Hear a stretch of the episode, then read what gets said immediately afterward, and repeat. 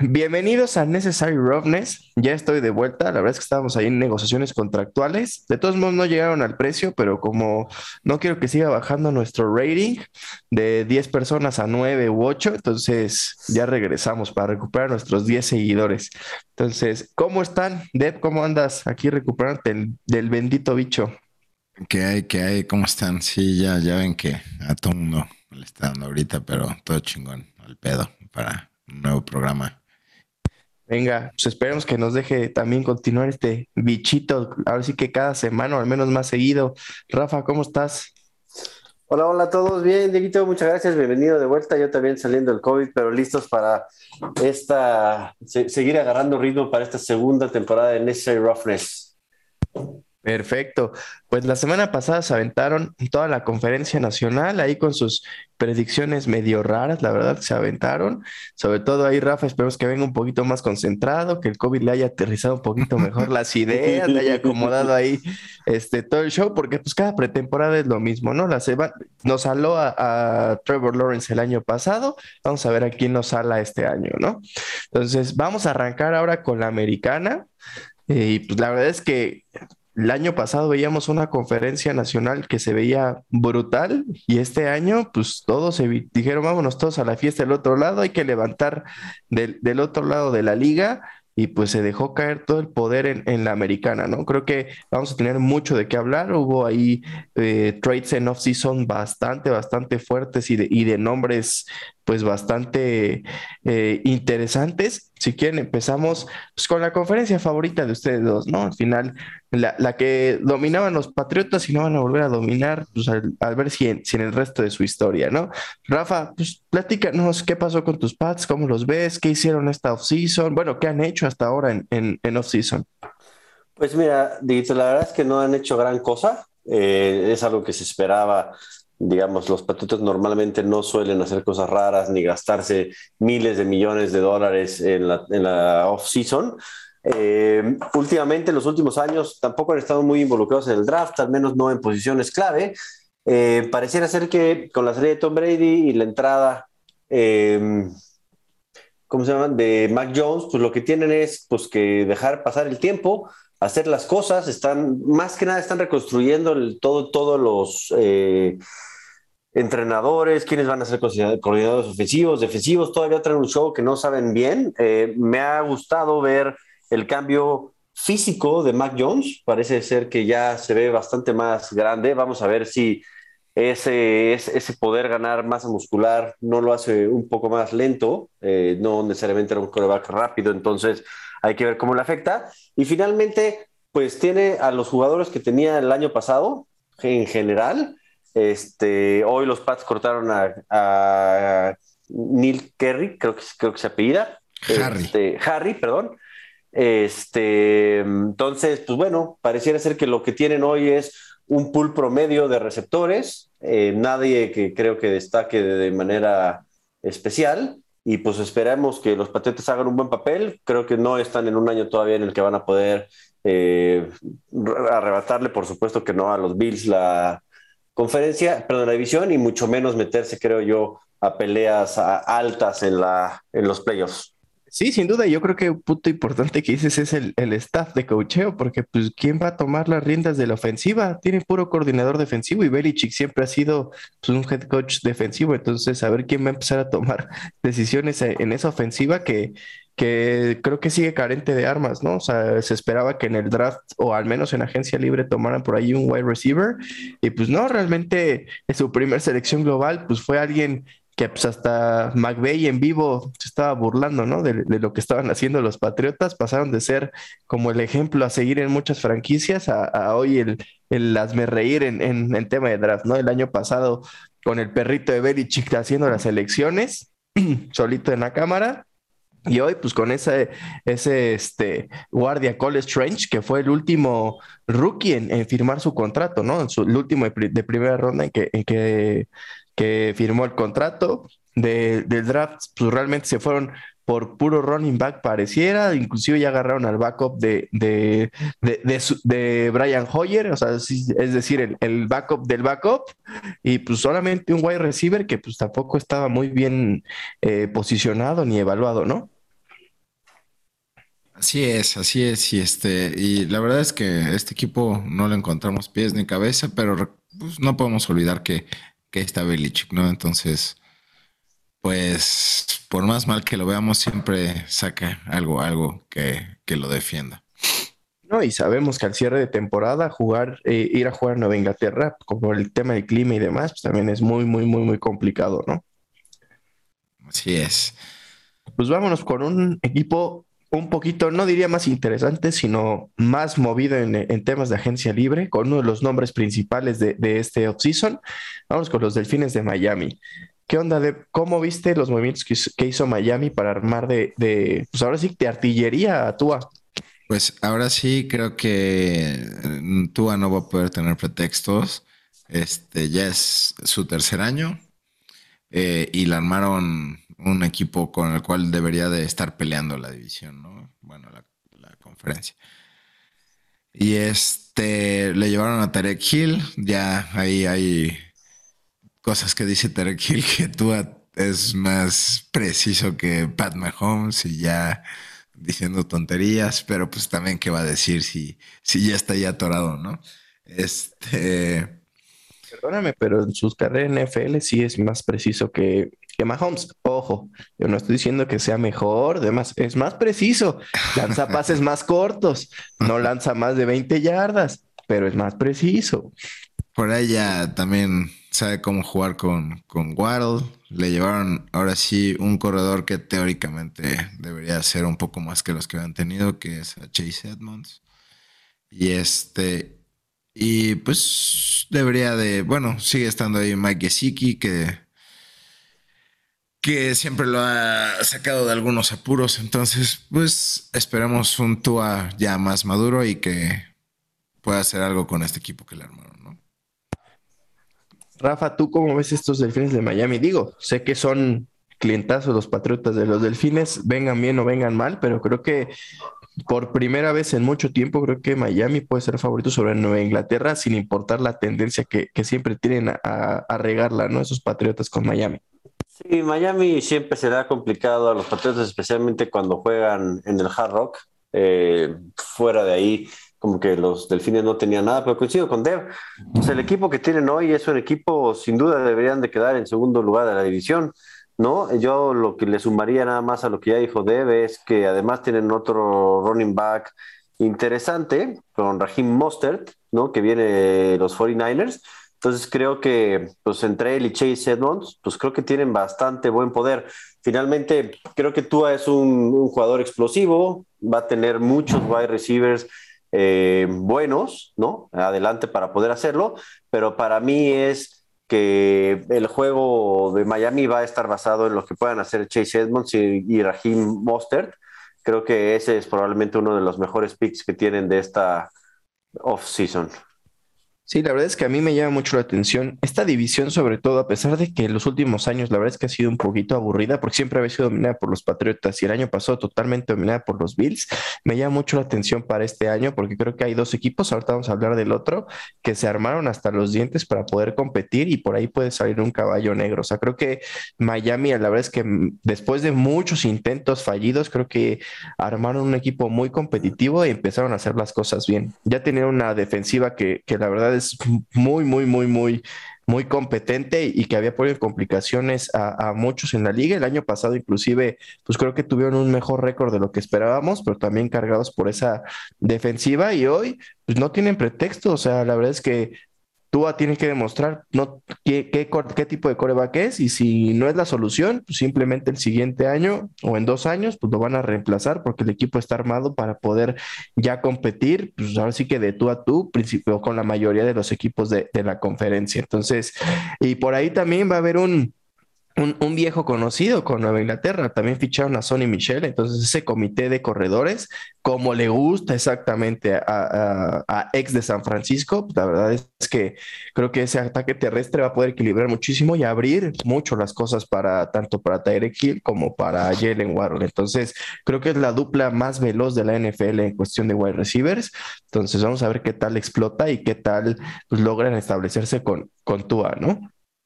Sí, entonces, pues ahora sí están armados y creo que hicieron las cosas bien, pero creo que alguien, o en otro equipo que hizo las cosas bastante bien, sobre todo en el draft, sin duda fueron los Jets. Sí. Si los Jets pueden dejar de tener en el radar a Stacy's mom y a las Mills que últimamente le gustan a Zach Wilson, creo que tienen una chance. La verdad es que se armaron bastante bien. Eh, digo, bastante bien para un equipo que podría llegar a, algo. Me parece que algo bien, algo bien hicieron y es que el año pasado, si se acuerdan, los Jets fue uno de los equipos que más goles de campo y puntos extras falló. Para este año, pues traen a Greg Surlane, ¿no? Se lo llevan de Dallas. Teóricamente debería ayudarles a tener mejores finales en las, en las jugadas, no perder puntos a lo loco. Este, y pues bueno, ya sabemos que por ahí si no puede jugar el buen eh, Zach Wilson por estar jugando con las Mills, pues probablemente Mr. Joe Flaco saldrá a ver qué puede hacer por los Jets, aunque, insisto, es un equipo que creo que no, no tiene una forma correcta de estar siendo armado. Creo que están poniéndole parches a las cosas. Entonces, eh, yo no creo que los Jets vayan a llegar a ningún lado esta temporada, para variar. Yo aquí difiero, pero a ver, de, ¿tú qué opinas, güey? Digo, bueno, ahorita que pases de, tu crisis de estornudo, yo creo que se, se encabronó Debri con, con que estás tirándole ahí a, Zach Wilson, sobre todo porque es su héroe, por eso de estar ahí con las Milch y todo, entonces estás faltando respeto a, los gustos de Debri y a su preferencia. Un señor crack ese coreback de los Jets, este, la verdad es que logró el sueño de todos nosotros a esa edad. Pero hablando de fútbol americano, la neta es que yo le tengo bastante fe a los Jets. No sé, bueno, estaría bueno ver una buena pelea entre Jets y Miami para ver si se quedan con un comodín. Y este, pues venga, los Jets agarraron al novato Breezy Hall, que apunta todo que va a ser el titular de acá de los Jets y se tienen buenas expectativas de él, ¿no? Y pues el Moore que tuvo un cierre 2021 espectacular. Este pues, se viene con todo. Este regresa Corey Davis, que estuvo lastimado en el 2021. Y traen a otro buen receptor que se llama Garrett Wilson, que también se esperan buenas cosas de él. Este, recuerden que el Titan favorito de Rafa de la temporada pasada llegó también a los Jets, este, el Usoma. Entonces, pues vamos, no, no, no veo por dónde puedan tener pretexto ahora los Jets y, y le tengo fe a Zach Wilson, la verdad. La verdad es que creo que es un coreback que estando dentro de la bolsa puede sacar, pensar cosas rápidas y este, y ahora que tiene más armas, pues deben irle bastante mejor. Sí, yo creo que es, es una de las franquicias que hicieron un respaldo total tanto en su staff de cocheo como en su coreback. O sea, creo que les gustó lo que hizo Robert Sale el año pasado, empezar a armar otra vez el equipo, eh, sacaron por ahí eh, a ciertos jugadores que eran importantes en los últimos años, estilo Jamal Adams y algunos por ahí también en la, en la defensiva, algunos linebackers, que ya eran más nombre que realmente eh, jugadores que aportaran dentro del campo de juego. Y este draft, la verdad es que si no es para este año, el siguiente año van a competir bastante bien. O sea, a mi gusto se llevaron al mejor corner que había en los boards de, de, de, este draft, al mejor wide receiver y al mejor running back. Entonces, el haber hecho ese tipo de selecciones, el haber eh, cobijado de alguna manera el proyecto que ya tenían, o sea, creo que va, va a rendir frutos, pero creo que todo está en, en, en, las manos de Zach Wilson. O sea, así como lo platicamos ahorita con Tua, o sea, Zach Wilson tiene la mesa puesta y ya no hay de que no tenga una buena línea ofensiva, no hay de que no tenga una defensiva que lo mantenga en el partido. O sea, no, hoy tiene las armas, tiene eh, la salud, o sea, hoy en día toda la pretemporada para poder trabajar, que es algo importante que no habíamos visto, ¿no? Al final el tema de, de, COVID pues vino a retrasar y a cambiar todos los planes de juego de todos los equipos durante eh, la soft-season, o sea, no se podía entrenar, no podían estar realmente con los equipos, hoy ya no hay ese, ese pretexto ni para los rookies y mucho menos para los que son hoy jugadores de segundo año como es Zach Wilson. Entonces, al día de hoy, Zach Wilson pues tiene todo para demostrar, o si no, pues es lo mismo, o sea, los Jets pues buscarán reemplazarlo el siguiente o en los siguientes dos años si es que Zach Wilson no es la, la, respuesta, porque el equipo ya está armado para poder competir de aquí en, en los siguientes tres años. Y pues vámonos con. Eh, sí, sí, sí. Échenle, échenle, échenle, échenle, el ojo a ese Sauce Garner que, que va a entrar de titular luego, luego y, y, vamos a ver qué trae ese, ese profundo. ¿eh? Pues vámonos con un equipo que, que, ya está, no nada más está para competir, sino está para llevarse el Super Bowl y pues, pues la tristeza de Debrick del año pasado, pues los Bills. ¿Cómo se armaron tus Bills, de Este, pues a ver, dejaron ir un par de piezas importantes, dejaron ir a Feliciano, este, y también en la defensa. Mm, pero pues también trajeron, bueno, agarraron buenas cosas en el draft y trajeron este un par de linieros a reforzar a, Josh Allen. Este, pues se están hablando buenas cosas de, del James Cook después de que no le veían buena cara por ir a Buffalo. Eh, pero pues a ver ahí, eh, tenemos nuevo coordinador ofensivo. Entonces, pues yo tengo la esperanza de que corramos un poco más. Y más si agarraron a alguien en el draft, pues debería de significar exactamente eso, ¿no? Eh, por ahí este, se tienen buenas expectativas de Gabriel Davis, ahora con el, cierre de temporada que tuvo conexión con Josh Allen. Por ahí tuvo más de cuatro touchdowns solamente en playoffs. Este, entonces eso generó mucha expectativa. Eh, dejaron ir a, a Emmanuel Sanders. Eh, pues entonces yo creo que le tienen toda la confianza a este cuate, ¿no? Y pues vamos, tener un nuevo coordinador ofensivo me, hace soñar un poco más porque no era que el otro fuera malo, pero pues a mí no me convencía. Yo creo que aquí en, este, en este equipo lo importante es, a mí me gustó mucho digamos, cómo está jugando Devin Singletary. Creo que justamente este nuevo coordinador ofensivo que es bastante más terrestre y pues un poco ahí es donde los Bills el año pasado creo que les faltó un poco de, pues digamos, de creatividad, porque en, el, en aire creo que traen todo, creo que Josh Allen está bien, obviamente mientras Stephon Diggs esté ahí, pues los, los Bills van a poder avanzar, avanzar, avanzar, conseguir primeros y dieces, bajarle el tiempo al reloj cuando sea necesario, pero bueno, Devil Singletary debería poder ayudar bastante más que el año pasado y hacer mucho más fuerte el paso ofensivo de los Bills. Pero aquí creo que es vale la pena mucho decir que este probablemente va a ser ya el tercer año, o si no es que cuarto, pero no, creo que ya tercer año, va a ser el tercer año en que los Bills realmente tienen un equipo competitivo. Lo dijiste bien al principio, eh, Diego. Es un equipo que no debe estar pensando en llegar a postemporada, no debe de estar pensando en llegar a la final, debe estar de conferencia, debe estar pensando en que tiene que ganar el Super Bowl. ¿no? De nada te sirve tener equipos que ganen 12 de 4, 12 de 16 o que queden 13 5, 3, 3, perdón, 13 3, 14 2. Si no ganas el Super Bowl, toda esta generación de los Bills pues va a quedar en el olvido. Y creo que ahorita tienen en, en su división pues algo no tan fuerte. Finalmente, los Patriotas no creo que vayan a hacer gran cosa. Los Jets no van a ser de la noche a la mañana el mejor equipo. Miami está en construcción. Entonces tienen estos güeyes todo para llevarse por lo menos seis eh, juegos de esta división. Y después asegurar que pueden jugar la postemporada en su casa. Que eso es algo que si bien durante la mitad de la temporada siempre los Bills han tenido eso como, digamos, en la bolsa, por alguna razón al final terminan perdiendo la, pues, la localidad en, las, en los playoffs y eso los ha matado. Entonces, si Josh Allen y los Bills no se ponen las pilas y empiezan a ganar Super Bowls, creo que pues, va a ser una generación que lo único que dio fue pues, buenas muestras de que maybe los Bills iban a ganar y se les van a empezar a ir los jugadores a equipos que sí puedan ganar el Super Bowl justo ahí con lo, con lo que dice ahorita que están para ganar, a mí me gustó, eh, le pondría un 9 a, la, a, lo que hizo en, en, agencia libre y en el draft de los Bills. Me quedó ahí una piedrita en el zapato, pero creo que algo importante de lo que dice Rafa es este equipo de la generación que se quedaría en, en la, en, ahora sí que en la orilla de si no llega a ganar el Super Bowl y se queda en el olvido, creo que lo que hizo la gerencia en esta offseason fue aligerar un poquito el tema de la edad dentro del equipo, o sea, el tema de que saliera Feliciano y algunos linieros les aligeró el tema de la edad.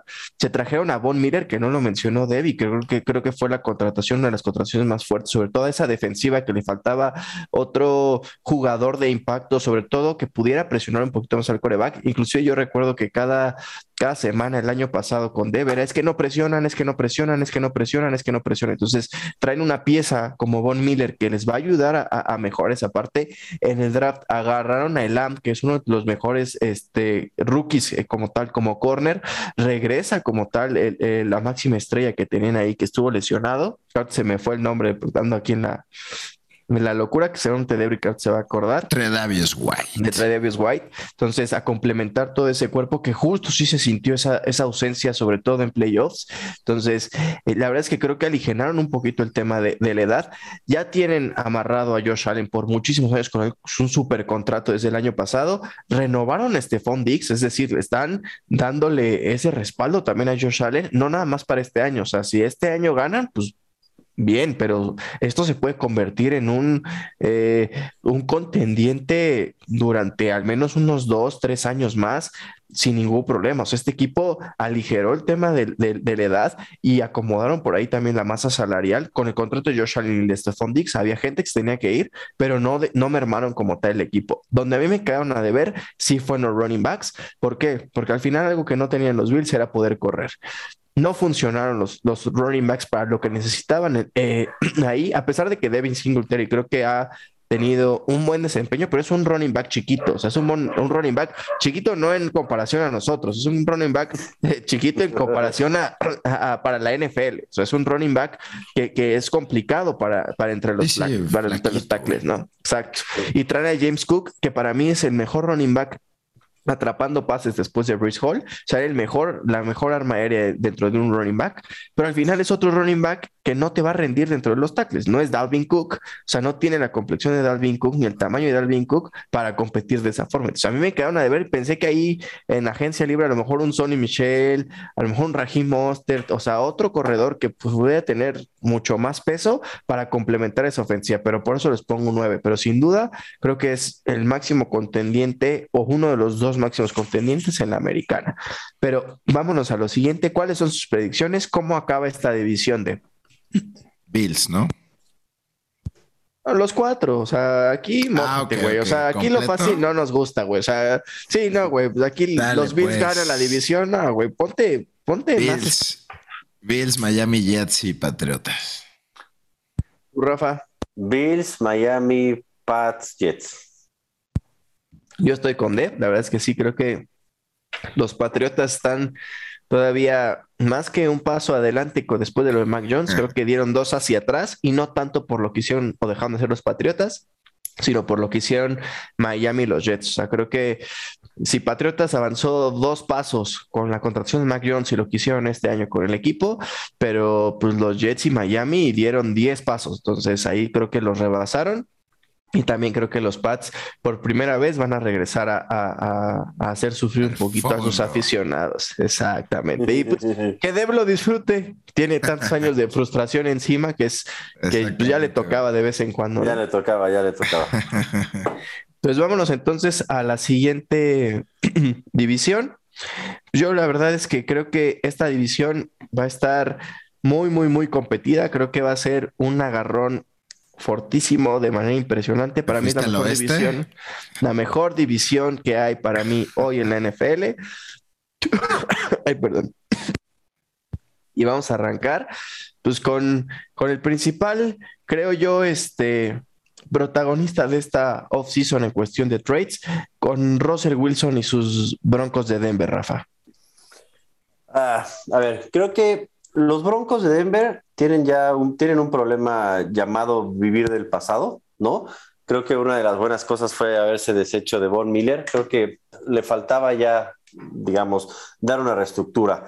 Finalmente, creo que John Elway está haciendo algo que no se habían atrevido a hacer en, en Denver, que era pues quitarse a las estrellas que tenían y pues empezar de nuevo, ¿no?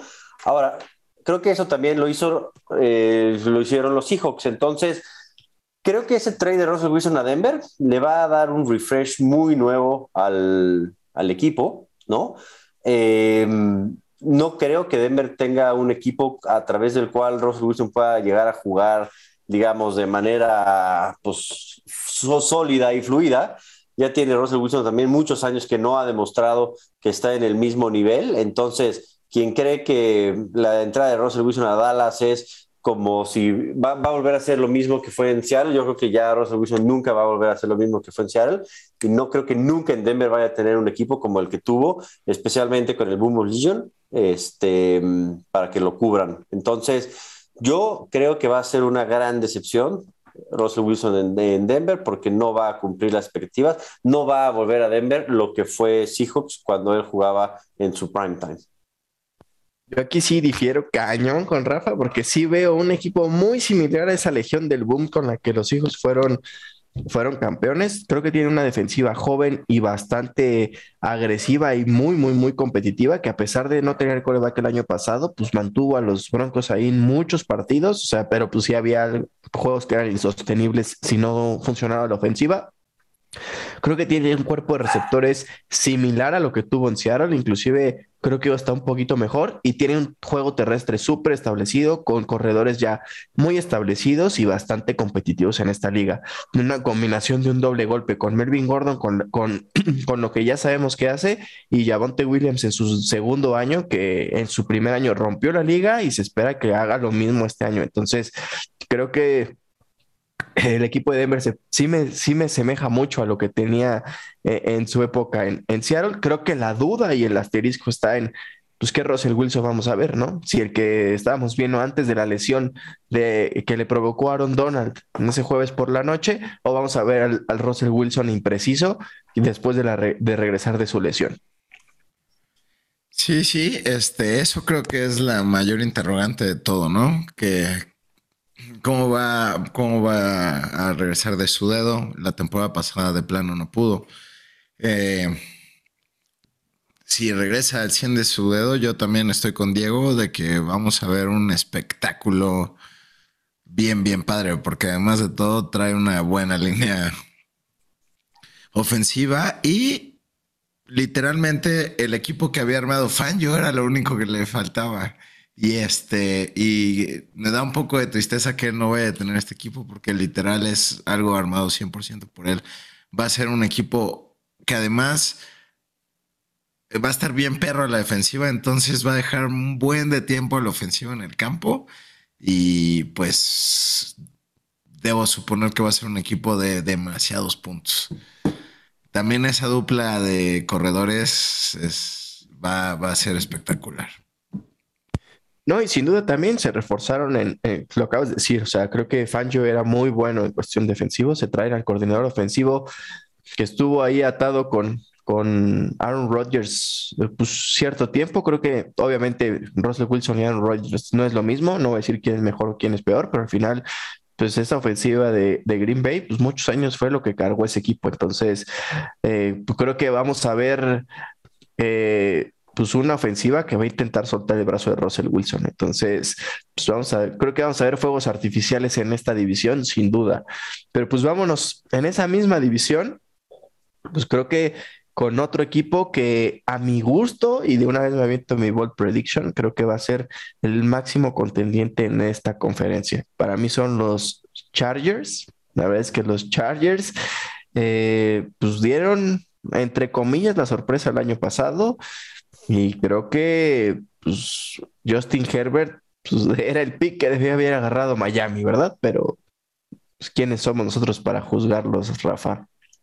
No, por supuesto que no. Creo que le salió bien a ambos, pero Justin Herbert debería de poder hacer más que el año pasado. La verdad es que para mí el año pasado fue una gran sorpresa. El equipo jugaba bien por todos lados. No saben ganar, pero eso es algo ya que persigue a los Chargers durante hace 20 años. O sea, tienen problemas para cerrar las temporadas, tienen problemas para cerrar partidos, pero sí creo que con el equipo que traen ahora, ¿no? Con JC Jackson, que se fue para allá, con Larry Roundtree, traen a Kenneth Murray, traen a Mike Williams, a Austin Eckler. O sea, creo que traen un equipo que sí puso algo bueno en cada una de las posiciones y rodearon, aquí sí, aquí sí creo que pusieron un equipo hecho justamente para que Justin Herbert pueda avanzar. Puede avanzar si tiene presión con sus corredores, puede avanzar con los profundos, puede avanzar con los wide receivers, tiene una movilidad bastante buena y también creo que tiene en Corey Lensley el centro, creo que tiene bastante protección. Entonces, pues digo, yo, yo sí creo que va a estar dura la pelea, no estoy, tengo que pensar todavía si creo que los Chargers se, se llevarían esta división porque pues ahí está también Kansas, pero vamos a ver un espectáculo aéreo sin duda con Justin Herbert y compañía, mucho mejor que el del año pasado. Yo aquí vamos a platicar de cosas que le encantan a Debrick, que son dos cosas. O sea, creo que algo que resolvieron el año pasado, que era una crisis total que tenían los Chargers año tras año, era la línea ofensiva. Creo que eso quedó muy bien resuelto con el hijo pródigo de Debrick el año pasado. Pero creo que en esta división, y lo acaba de decir Rafa, eh, vamos a ver duelos aéreos brutales y creo que más que estas ofensivas, creo que las ofensivas no tenemos dudas, sino creo que vamos a ver qué defensiva va a lograr aguantar mucho mejor en esta división. Y para mí esa es justamente la diferencia. Eh, los Chargers ya tenían una defensiva, una defensiva que sorprendió y dio miedo el año pasado, generaban muchos robos de balón y este año todavía le suman al mejor corner y uno de los más deseados en la liga, eh, el eh, JC Jackson de Nueva Inglaterra, y traen a Khalil Mack. Entonces, para complementar a Bosa. Entonces, creo que esta defensiva va a poder aguantar bastante eh, más que las que yo veo en la misma división. Entonces, creo que armaron por ahí muchísimo mejor al equipo, pero pues a ver, Debri, ¿qué opina de, de cómo lo armaron? Va, va a ser una defensa ultra explosiva como dices, llevaron ahí a, Khalil Mack, que si bien no venía haciendo mucho, siempre tenemos la esperanza de que regrese Khalil Mack de los Bears, ¿no? Este. ¿Qué, más podemos hablar? Sí, trajeron a, JT Woods de safety también. Ahí, ahí va, a pelear este, un buen lugar de, de la defensa. Y se llenaron de corners rookies, eso también está bastante bueno a ver, a ver qué, qué, tal salen. Eh, y pues a mí el gran, gran problema que tengo con los Chargers se llama Brandon Staley. Eh, ¿Habrá aprendido de sus errores del año pasado, de sus necedades, de su quiero hacer un fútbol colegial en la NFL? o vamos a seguir viendo lo mismo? Sin duda, la verdad es que hubo decisiones muy polémicas, pero creo que también es parte del proceso que llevan los head coach en la NFL. O sea, creo que tienes que irte acomodando.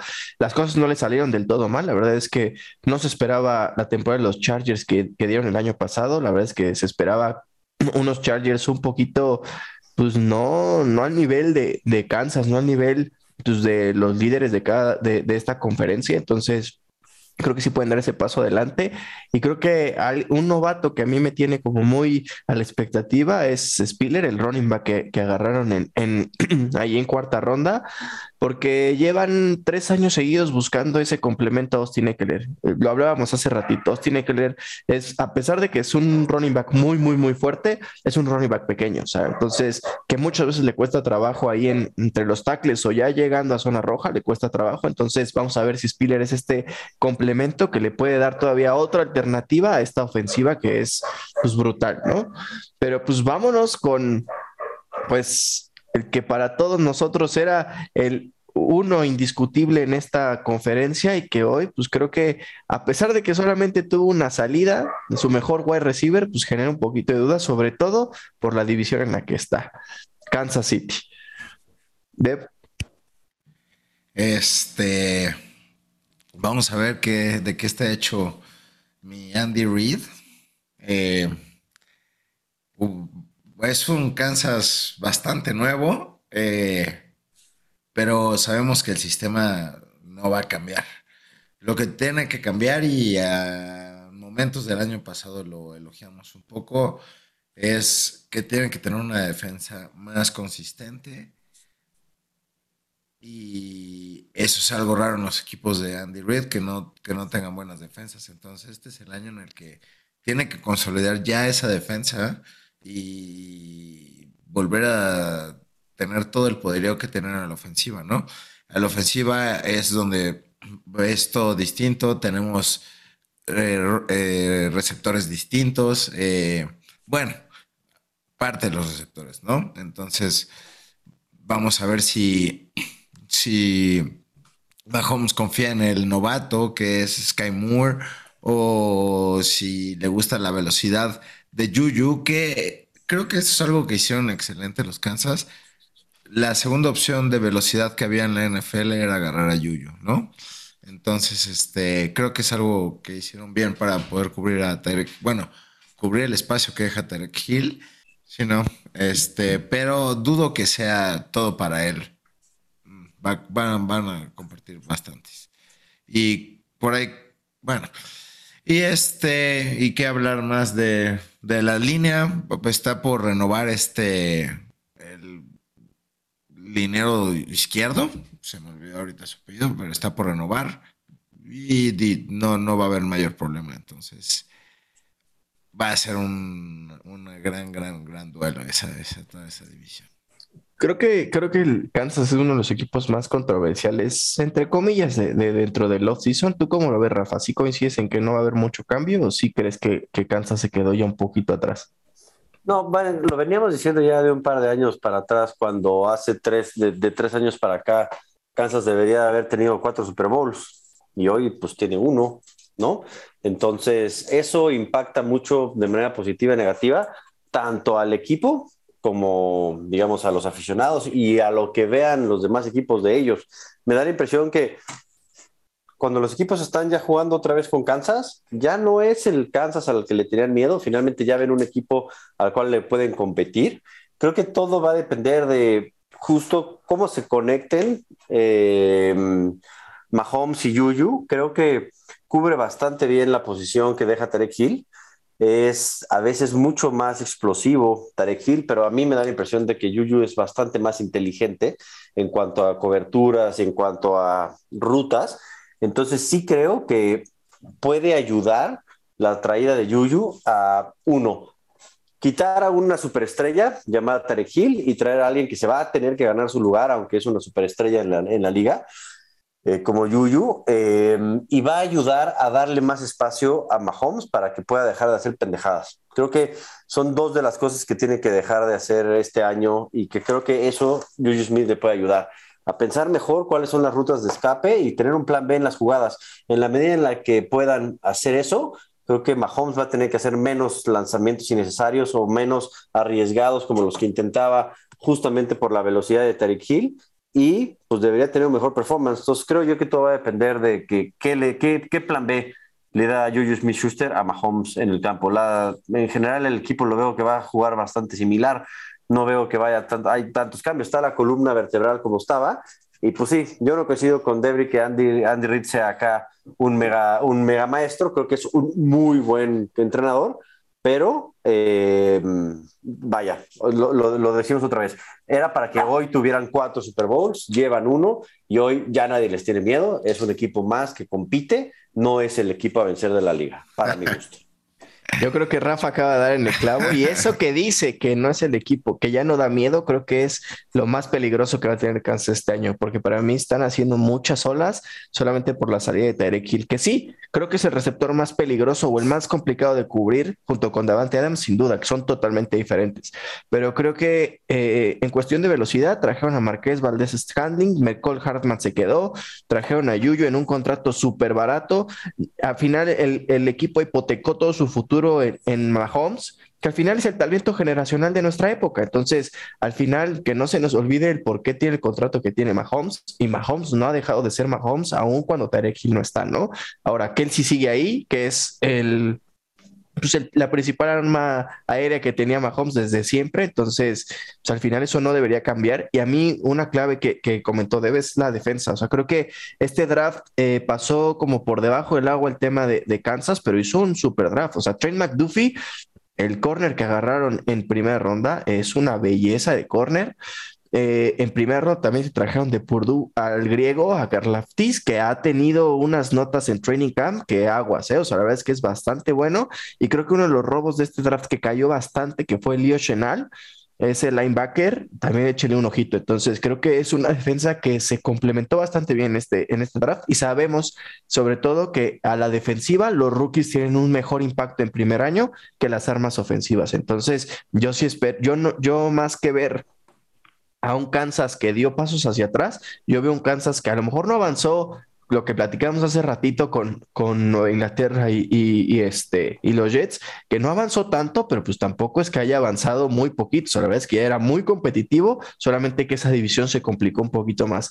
Pero al final, si de algún equipo ya hemos visto este rendimiento durante año tras año, es de Kansas. De los de Denver no lo hemos visto con, con Russell Wilson, de los Chargers no lo hemos visto y ahorita vamos a hablar de los Raiders, tampoco lo hemos visto durante año tras año. Entonces, si a alguien hay que ponerle esta fichita, porque ya lo hemos visto, es a los, es a los Chiefs con Mahomes.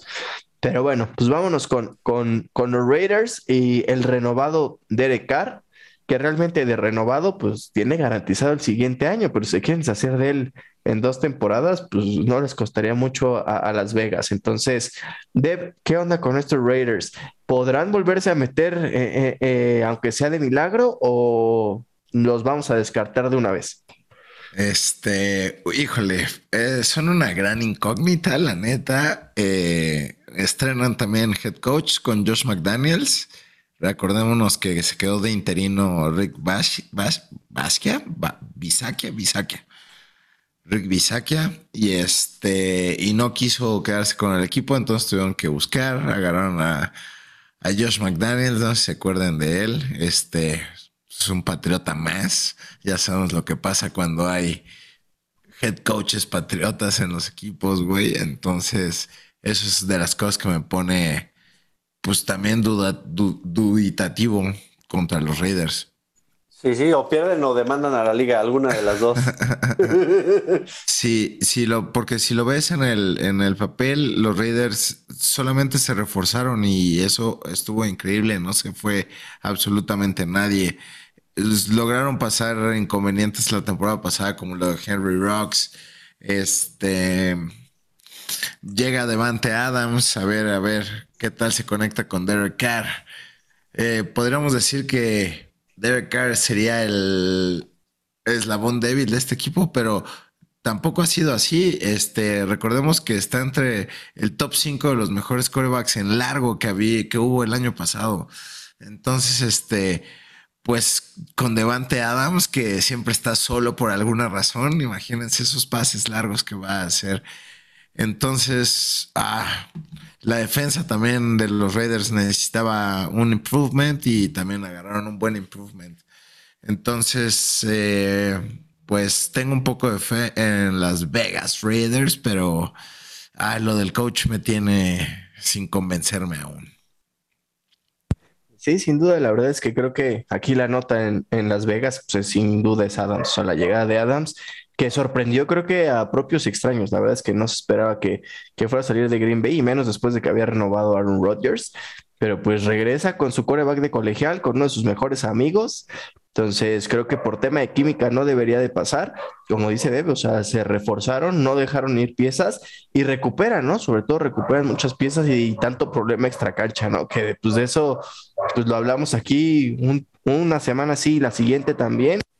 Vegas, pues siempre le había pegado al tema del equipo por, por temas extracancha, ¿no? De jugadores arrestados, lo que pasó con el head coach el año pasado, y aún así fueron competitivos. Entonces creo que es una plantilla que tiene para poder competir.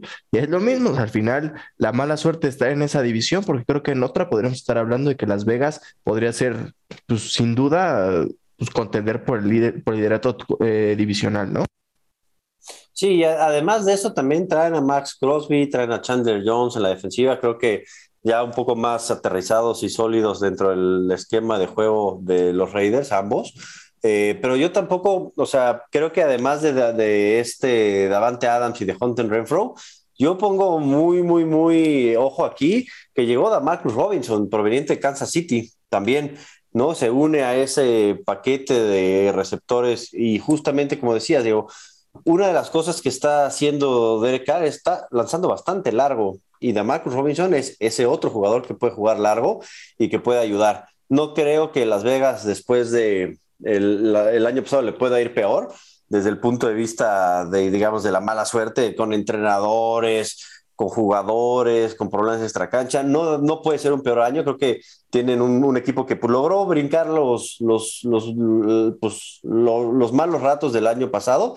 Y pues ahorita la noticia es pues justamente Sandra Douglas, ¿no? Que es la primera presidente negra en la NFL. Seguramente ese tipo de cosas a la, a la liga y a los equipos luego les da un tipo de refresh, ¿no? Este, pues veamos, creo que este año no va a ser el equipo que solo se va a dedicar a vender boletos y que los locales jueguen para los visitantes y que los visitantes puedan ir a ver a, sus equipos mientras pasan un buen fin de semana.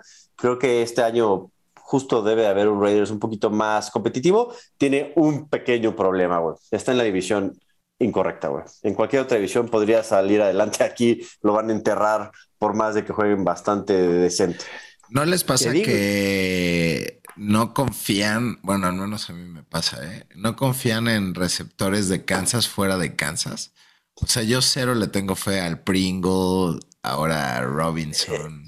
Es que, güey, nunca funcionaron. O sea, de hecho, siempre fue Tarek Hill y Kelsey. O sea, siempre es la búsqueda constante de Kansas por ese segundo wide receiver que pueda complementar ese, ese ataque. O sea, al final. y, mucha de la responsabilidad de que hayan jugado bien Hill y Kelsey es de Mahomes. ¿No? Claro. Este, tampoco es, o sea, ellos son buenos, pero sin duda el que pone el 90% del pase es él. Pero yo en este caso con Darmac Robinson sí creo que puede empezar a romperla bastante bien.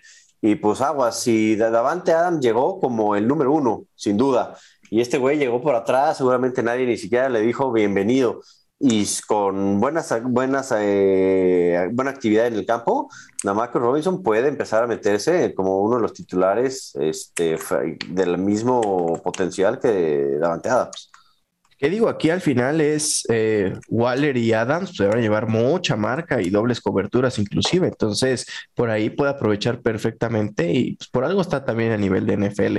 Pero algo que sí es, esta división entendió que para parar estas ofensivas pues, tenían que reforzar las defensivas y fue algo que hicieron toda la, todos los, los cuatro equipos de la división. Y algo que platicamos ahorita con Kansas, creo que eh, Las Vegas acabaron con 10-7 el año pasado. Entonces, si de algún otro equipo ya lo habíamos visto y lo dijimos con Kansas, es con Las Vegas. Y justo lo acabamos de decir, no, no empeoró este equipo. Entonces, yo tampoco creo que lo vayan a enterrar así, tampoco creo que vaya a ganar la división, pero así como para que le pasen por encima y que sea un cheque al portador, honestamente no creo, creo que va a ser una división súper competida, donde por ahí creo que se van a quedar sin el tercer boleto a comodín, por los enfrentamientos que tienen entre ellos, no tanto por eh, lo que puedan hacer fuera de la división, sino por esos, esos, lo comentabas hace rato, Rafa, esos seis partidos que tienen los Bills en su división, que son obligados a ganar, son esos seis partidos que no tiene cada uno de estos equipos en esta división y que seguramente se va a dejar juegos por ahí. Entonces, eso al final, a la larga, les va, les va a traer consecuencias de perder por ahí algún lugar en comodín o demás por el récord que van a poder tener entre esta división. Y eso va a ser una belleza para nosotros como espectadores, el poder ver estos, eh, todo este tipo de partidos va a ser una belleza completamente. Pero pues vamos a mojarnos. Yo creo que en la división más complicada, creo que aquí sí va a haber más debate que lo que hubo en, eh, que con los Patriots y los Bills. Entonces, a ver, Deb, ¿cómo quedan en esta división? Ay, sí está bastante perro, la neta. Eh... Ah, todos van a ir Chargers, así es que yo me voy a ir Kansas, Chargers, Raiders y hasta el final Denver, ¿eh? Oh, pues no que le iba chingón a Denver. Yo también. yo voy Kansas, Chargers, Raiders, Denver.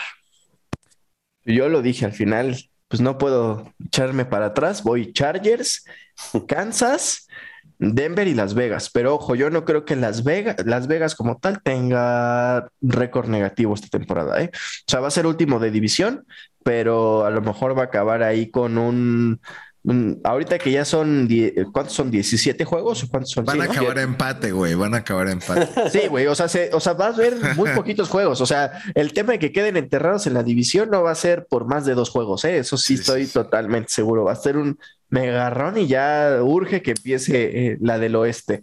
Pero pues vámonos a la ¿Qué quiere? ¿La norte? Norte, o norte, norte, norte. Vámonos a la norte, ya estamos encarrilados. Vámonos a la norte, donde creo que es la, la, pues se, vio aquí este, pues esta división llena de, de polémica extracancha en la cual no nos vamos a meter porque pues todos tenemos una cierta opinión y aquí nadie es abogado y mucho menos sabemos qué, qué sucedió.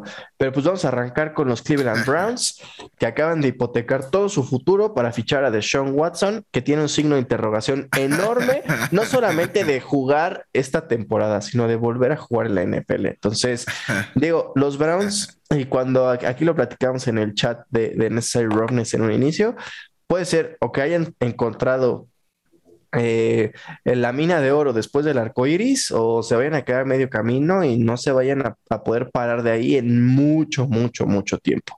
Pero bueno, Rafael, platícanos qué pasó con los Cleveland Browns en esta offseason. Los Cleveland Browns se volvieron locos, básicamente es lo que sucedió. Este, como dices, creo que ya no tienen coreback. El coreback que tienen seguramente no va a jugar eh, hipotecaron todo su futuro con él y pareciera ser que los Browns quieren volver a ponerles candados a los refrigeradores de las cervezas para que nadie se las pueda tomar porque no van a volver a ganar. Yo no creo, el año pasado la verdad es que no jugaban mal, ¿no? Eh, digamos, no, no, eran un equipo top, pero pues vaya, tampoco eh, les estaba yendo tan mal. Y, y en cuanto a nombres, o sea, pónganse a pensar, o sea, tienen a Karim Hunt, no en su mejor momento, pero bueno, tienen a Karim Hunt, tienen a Jedevon Clowney, ¿no? Chase Winovich, que viene de los Pats, este, tienen a Mari Cooper, eh, vaya, tienen un equipo de Ernest Johnson, o sea, tienen Nick Chubb, Chris Hobart, o sea, tienen un equipo que debería jalar perfectamente, solo tienen un pequeño problema. Todo el equipo va a estar soportado por Deshaun Watson, que creo que no va a jugar, y entonces que vamos a soportar todo este equipo sobre Jacoby Brissett. Ojo, Jacoby Brissett es un jugador bastante cumplidor, muy cumplidor. Este, este, este güey te puede llevar a estar más o menos break-even en una temporada, pero pues todo lo que fueron haciendo durante varios años que ya parecía que venía pues moviéndose bien, resulta que llega un güey con un cheque directamente de Carolina y les, les quita su coreback y además obligan a los Browns a pagarle al coreback ese mismo partido, güey. Entonces, no, no, no, entiendo la verdad que están haciendo los Browns. Creo que iban en un muy, muy buen camino y sin duda Deshaun Watson y Jacob Brissett pues no son las piezas que ese equipo necesita para poder avanzar, pues como debieron haber avanzado. Entonces, pronostico que esos refrigeradores van a volver a ponerse con cadenas a ver quién es el vivo que hace que ganen y vuelvan a, poner felices a los Browns. antes de pasar con Dev, antes de pasar con Dev y ahorita que diga, si ese equipo que ya acabas de mencionar, Rafa, en lugar de Jacoby Brissett, le pones a Jimmy Garoppolo, cambia tu perspectiva y qué tanto.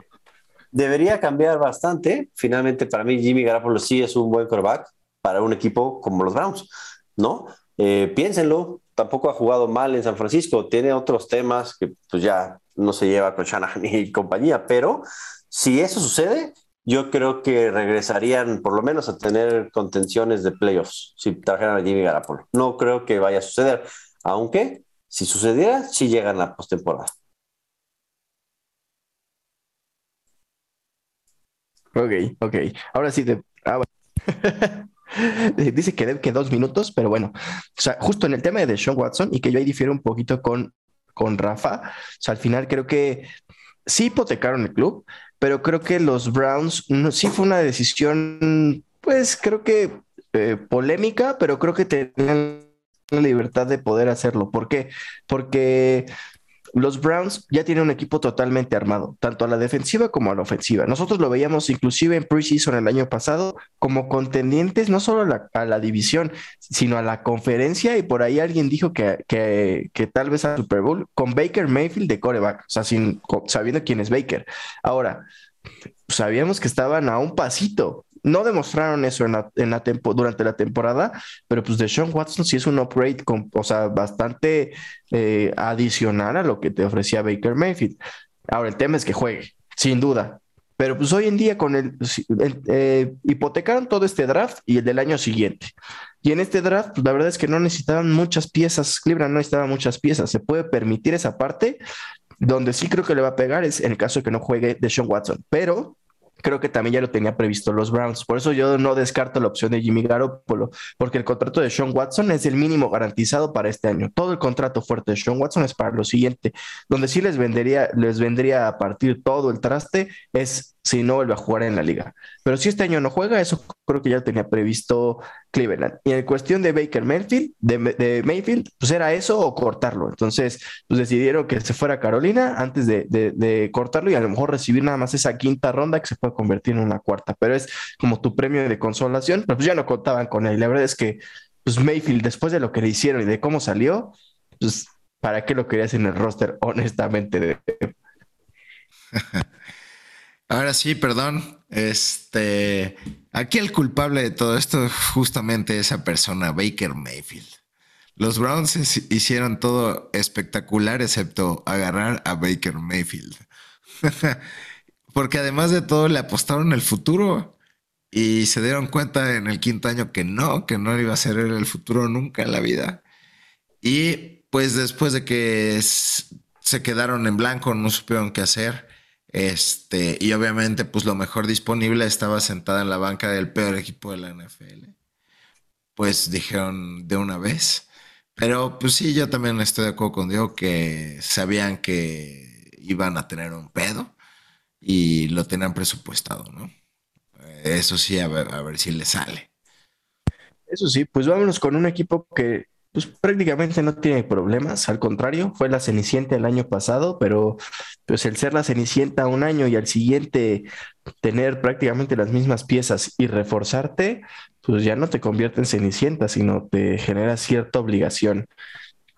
¿Qué onda con estos Bengals de reforzaron la línea, que era lo que nos quejamos todos y por lo que según nosotros que vemos mucho fútbol americano creemos que no ganó el Super Bowl, que fue la línea ofensiva. Eh, pues ahora sí ya no hay pretexto. Eh, me ilusiona ver ese, ese Joe Burrow con todo el tiempo del mundo para lanzar y ver a T. Higgins y a llamar Chase haciendo esas corridas larguísimas. Este, pues yo los veo otra vez en el Super Bowl. También, este, pues defensivos jugaron bastante bien el final de la temporada y se quedó básicamente la misma base de defensa. Entonces, Super Bowl. sí, sin duda, la verdad es que es un, equipazo y a mí me recuerda un poquito y me choca que no está aquí Jorge Mores porque me recuerda un poquito a la temporada de explosión que tuvo Dak Prescott. O sea, que esperaba algo brutal, que creo que no va a pasarle lo de los Cowboys a los Bengals, y por la simple razón de que esta división siempre ha sido competida y siempre va a seguir siendo competida. Entonces, no, le, no va a permitir que los Bengals tengan ese extra de relajación que creo que es lo que ha sepultado los Cowboys durante los últimos años, a pesar de tener muy buenos equipos. Entonces, creo que los Bengals, pues, si no tienen la obligación de Super Bowl, creo que hoy sí ya tienen la obligación pues al menos de competir por el líder, liderato de la división y pasar a playoffs. O sea, cualquier cosa que no sea eso, creo que para lo que demostraron el año pasado sería fracaso, ¿no, Rafa? Sí, creo que es muy claro. No hay gran diferencia en el equipo, más que hacia un, digamos, un nivel más sólido. Creo que Joe Burrow tiene dos opciones, güey, y tiene una maldición que ahorita estaba intentando encontrarla, pero no la encontré, que es que es muy raro que un quarterback que pierda un Super Bowl regrese a un Super Bowl, ¿no? Eh, esperemos que no sea el caso. Se ha hecho ya mucho en los últimos años. Dile eso a Jim Kelly, güey. No, bueno, ese güey, gracias a él, después no, nunca nadie regresó, güey, para perder todos seguidos.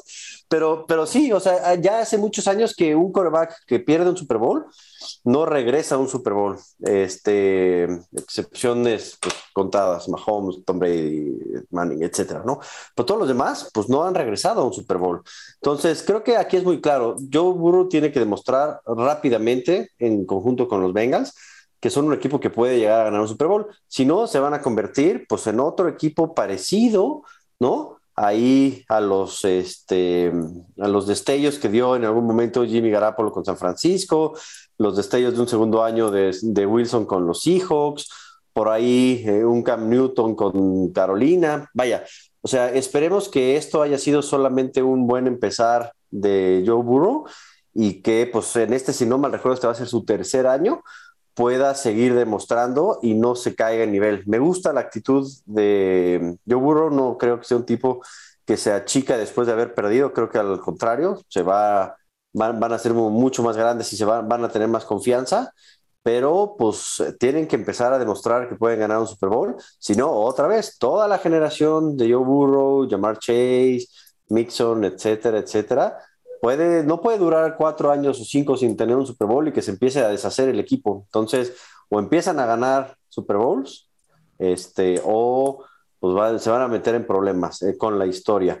Yo, yo sí creo también, estoy con Debrick, deberían de llegar los Bengals al Super al, menos en, mi punto de vista al final de la conferencia. No sé si es Super Bowl, pero sí al final de la conferencia, porque esa defensa le va a dejar mucho tiempo a Joe Burrow para hacer todo lo que no pudo hacer el día del Super Bowl.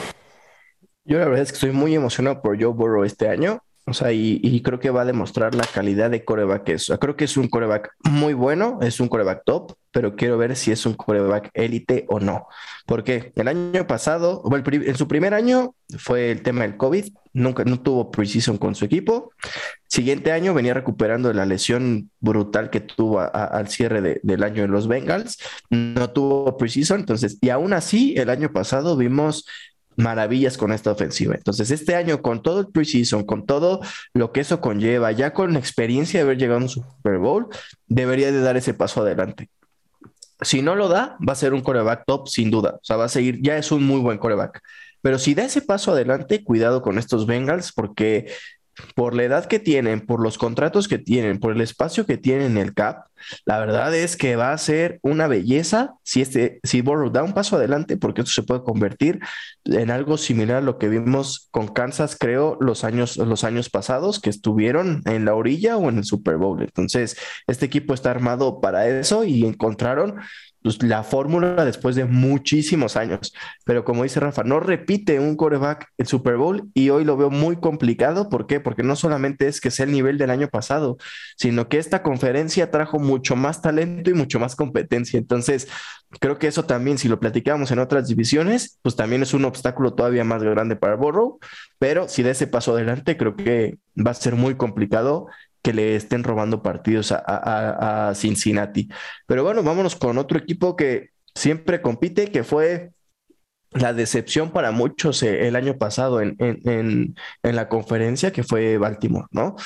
Pero pues para mí fue un top 3 en este draft, Rafa. Entonces, ¿qué esperar de estos cuervos ya con una división y una conferencia pues muchísimo más peleada, ¿no?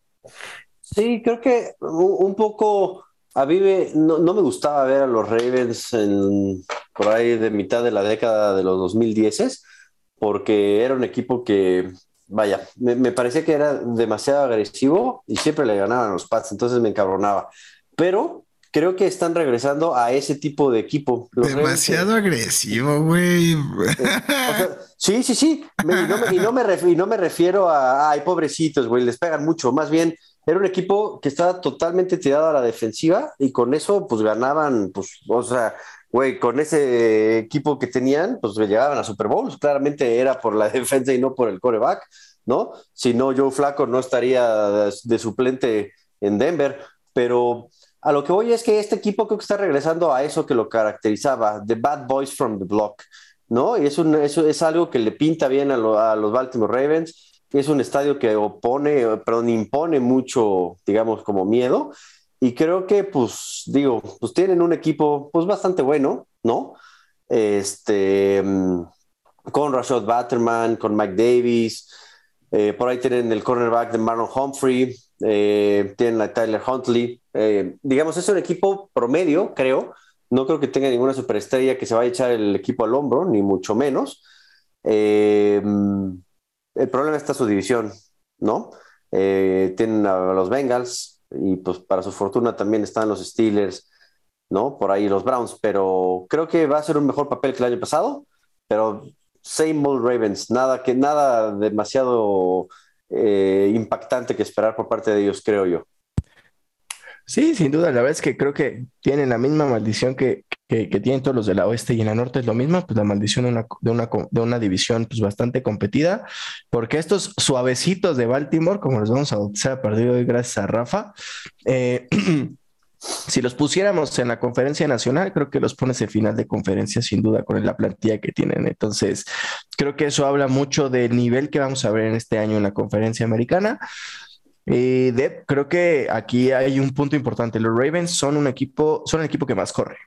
Y el año pasado se quedaron sin, sin, sus dos running backs titulares. Entonces, y aún así, pues compitieron. Se acabaron con 8-9, pero con posibilidades de meterse a postemporada y perdiendo los últimos juegos por un punto o por dos puntos. Entonces, recuperan piezas y para mí hicieron un draft top 3. O sea, y ahí, ojito con Kyle Hamilton, ¿eh? O sea, cayó mucho en el draft, pero yo estoy muy a la expectativa de ver este safety. Este. Ah, sabemos que el que corre ahí es Lamar Jackson. Ya no se había pasado con Ingram, ya no se había pasado varias veces. Aquí el que corre es Lamar Jackson. Y pues sí tiene buenos corredores. De hecho, son dos muy buenos corredores. Bueno, tres si contamos a, a Gus Edwards, ¿no? Este, pero, pues al final, si el que va a correr es Lamar, ah, eh, creo que ya va a ser muy fácil de detectar esa ofensiva. Eh, ahora trae mucho hype este justo Bateman. Yo tampoco entiendo por qué. Se fue Marquis, que bueno, se fue Hollywood. Brown. Marquis Brown sí se llama así, güey. Sí, sí, sí. Este se fue. Este, ¿Con quién se fue? Arizona, con Kyler. Justo con Arizona, tienes toda la razón. Y este, y pues bueno, sabemos que no va a dejar de amar a, Andrews, ¿verdad? ya que él atrapa todos los pases a donde vayan. Eh, pero sí, también Diego tiene una, una, gran razón, que es que hicieron un super draft. Además, tienen novatos everywhere este, running backs, tienen Titans nuevos, tienen este, defensive tackles nuevos, tienen linebackers nuevos y justo Kyle Hamilton que decía Diego que es un safety nuevo y también traen corners nuevos. Entonces, pues vamos a seguir viendo esa defensa rotativa que no se cansan y que pueden aguantar bastante tiempo en el campo. Sí, sin duda. Y pues, pues vámonos con, con el patito feo de esta división, pero un patito feo que sigue sin, desde que está Mike Tomlin al frente, sin tener una temporada negativa. ¿Será este el primer año de? Híjole, eh, no, yo creo que no, güey. La verdad es que sí creo que van a quedar al final de, la división, pero no los veo tampoco con récord negativo, la neta. Eh, el sistema no cambia. Eh, coreback vamos a. Digo, yo no espero maravillas, pero tampoco espero que haga tan mal. Este. Kenny. Ah, no, no, no, no, no, no, no. El que viene de los Bills, Truby, Trubisky. ¿Quién crees que inicia la temporada? ¿Kenny Pickett o Trubisky? No, Truby, güey. Yo creo que va Truby. Se va a echar unos cuatro o cinco juegos y dependiendo de eso, al quinto puede ser que veamos eh, debutar a, Kenny Pickett. Rafa, ¿tú cómo ves a los Steelers? ¿El patito feo o si crees que tengan temporada negativa por primera vez desde el mando de, Tomlin o no? No, no, no creo que tengan temporada negativa. Yo sí veo a Kenny Pickett, a Kenny Pickett como quarterback titular. Creo que sería bastante prudente también poner a Trubinsky un par de juegos y meterlo pero por algo a, Kenny Piquet le llaman el manos pequeñas y grandes sueños. Creo que eso es lo que va a representar lo que hoy va a ser los Steelers. Es un equipo pues pequeñito, ¿no? Ahí un poco a la orilla de su división, pero pues no dejan de ser eso. Los Steelers siempre han sido un equipo que tiene una buena, eh, pues tiene una buena idea de cómo jugar y tiene una buena eh, identidad. Entonces, yo creo que lo prudente será bien dice Debrick, empezar a Trubisky, un par de partidos, meter a Kenny Piquet y empezar ya a comprarse un sueño, ¿no? Con, con este coreback hacia el futuro. Creo que no tiene un mal equipo. Para su fortuna se fue Juju Smith-Schuster. Creo que algo que necesitaba desde ya varios años los Steelers era deshacerse de sus divas, incluyendo a Roethlisberger, a Brown, a Juju Smith. Creo que lo que le hacía falta era hacer una limpia de cero y empezar con un buen draft, como acaban de decir, con un coreback con buenas este, expectativas para el futuro. Y pues Trubisky lo único que va a servir es pues para eso, para abrirle camino y calentarle el, el balón, porque fuera de eso ya sabemos que Trubisky está más que probado que no es un coreback que va a llevar a ningún equipo a ningún lado, especialmente un equipo en reconstrucción como los Pittsburgh Steelers, ¿no? Y por cierto, cambiaron de, de nombre el estadio, entonces esas cosas luego parecen mentira, pero cuando un equipo cambia de logo, cambia de estadio o de nombre, resultan ser buenas este, temporadas. Entonces veamos qué pueden hacer aquellos que están a la orilla del río cerca del museo de Andy Warhol. La verdad es que a mí eso que dices creo que es de las cosas más tristes que ha pasado en la en la en preseason con los Steelers. La verdad es que creo que tenían uno de los mejores nombres de estadio. O sea, creo que el, el, de la, esta marca de Cat supera digo, para que no hagamos patrocinios como si estuviéramos, este, fuéramos muy famosos estuviéramos en el radio, ¿va? Pedrito Sola. Exactamente, no, la, vaya, no la vayamos a regar. Entonces, sí, sí cambiaron el, el nombre. Bueno, es que la verdad ya nos patrocinan, entonces hay que decir. Era una sorpresa que estamos para el final, pero, pero ya, por eso ya no podemos decir el tema en las marcas. Pero digo, son 20 años de, de, de haber tenido el nombre y se, se, hizo el contrato por otros 20 con la nueva marca, que ahorita la estaba buscando, pero se, se me fue. Eh, Dejaron el estadio, pero ahora invirtieron en nosotros. Exactamente, ¿no? para patrocinarnos y demás, para que ya no tengamos, para al menos podamos hacer un programa a la semana. Entonces, se, este va, se va, a llamar Acrisure, Acrisure Stadium. Correcto, correcto. Sí, sí, firmaron hoy el, el acuerdo y se termina la, la, la, el, el, acuerdo que tenían con, con la marca de Katsup. Pero yo con los Steelers, la verdad es que saben que, que tengo que hacer a un lado el, el corazón y yo lo dije desde el año pasado, creo que esta es una división que ha agarrado muchísimo nivel y que si hoy no tuviéramos eh, la oeste, creo que estaríamos hablando de que esta es la más competida de la, de la americana, sin duda. Y algo que, que también yo analicé junto con lo de Kansas, aquí con los Steelers, es al final este equipo con los Steelers no, no perdió piezas importantes o fundamentales de cara a esta temporada. Solamente se fue Juju Smith Schuster y hay un par de agentes que terminaban contrato y reforzaron. Al final creo que algo que venimos hablando, no nada más gente que le vamos a los Steelers, sino de cualquier otro lado, es que Rotrisberger ya era el cadáver de Rotrisberger lo que estaba jugando. Entonces, aún con el cadáver de Rotrisberger jugando, pues les alcanzaba para postemporada y para competir. Entonces, yo no veo el por qué hoy veamos a los Steelers dando tres escalones hacia atrás cuando lo que nosotros veíamos que era el principal talón de Aquiles de los Steelers, pues era el coreback y hoy es algo que renovaron. Entonces, creo yo que los últimos dos años de Rotrisberger sí son peores que lo que te pueda ofrecer Trubisky como titular, creo yo. Vamos a ver qué sucede. Creo que el hecho de que hayan aumentado de talento en la conferencia, pues es algo que le viene en contra a los Steelers, sobre todo porque están en un, y yo lo platicaba con Deb, creo que están en una reconstrucción desde hace unos 3, 4 años, pero que al ser una, un equipo que no se acostumbra a perder y que siempre se acostumbra a competir, no se ha catalogado como reconstrucción porque no lo hemos visto con récord negativo, no lo hemos visto fuera de playoffs, pero ya no han competido, o sea, entran y en comodines se van, o entran y en el divisional se van. Entonces, creo que sí tiene una, una, mejora importante, pero así como con Kansas, creo que estamos haciendo muchas olas con una franquicia que siempre ha demostrado el poder competir. Entonces, si, si logran competir este año, que yo creo que sí lo van a hacer, y de una vez yo me voy con mi pronóstico de cómo van a quedar, creo que el líder divisional va a ser Cincinnati. Después van a quedar los Steelers, eh, los Ravens y al final los Browns, porque creo que no se van a poder sobreponer esta temporada a la falta de Deshaun Watson durante cierto tiempo de la temporada. Rafa, ¿tú cómo lo ves? Yo opino exactamente lo mismo para el primero y el último. Creo que los Bengals van, en, perdón, si los Bengals van enfrente y los Browns van al final, y no le echo la culpa a que no vaya a jugar de Watson. Si jugara, también creo que van a estar al final. Eh, en segundo lugar, creo que van a estar los, los Ravens. Creo que Lamar Jackson, vaya, no, no creo que los Steelers puedan superarlos. Entonces quedan Bengals, Ravens, Steelers, Browns. Este, híjole, creo que estaba pensando igual que Rafa, pero que Rafa lo piense quiere decir que está mal. Entonces, que. Ojo, a partir de. Tomando eso en cuenta, a partir de este, de, semana uno, no olviden seguir nuestros pronósticos de la quiniela y pongan todo lo contrario a lo de Rafa. En los partidos que tengan dudas, o si ven ahí alguno cerrado, pero quieran, pongan el otro que no puso Rafa. Este seguramente gana. Exactamente.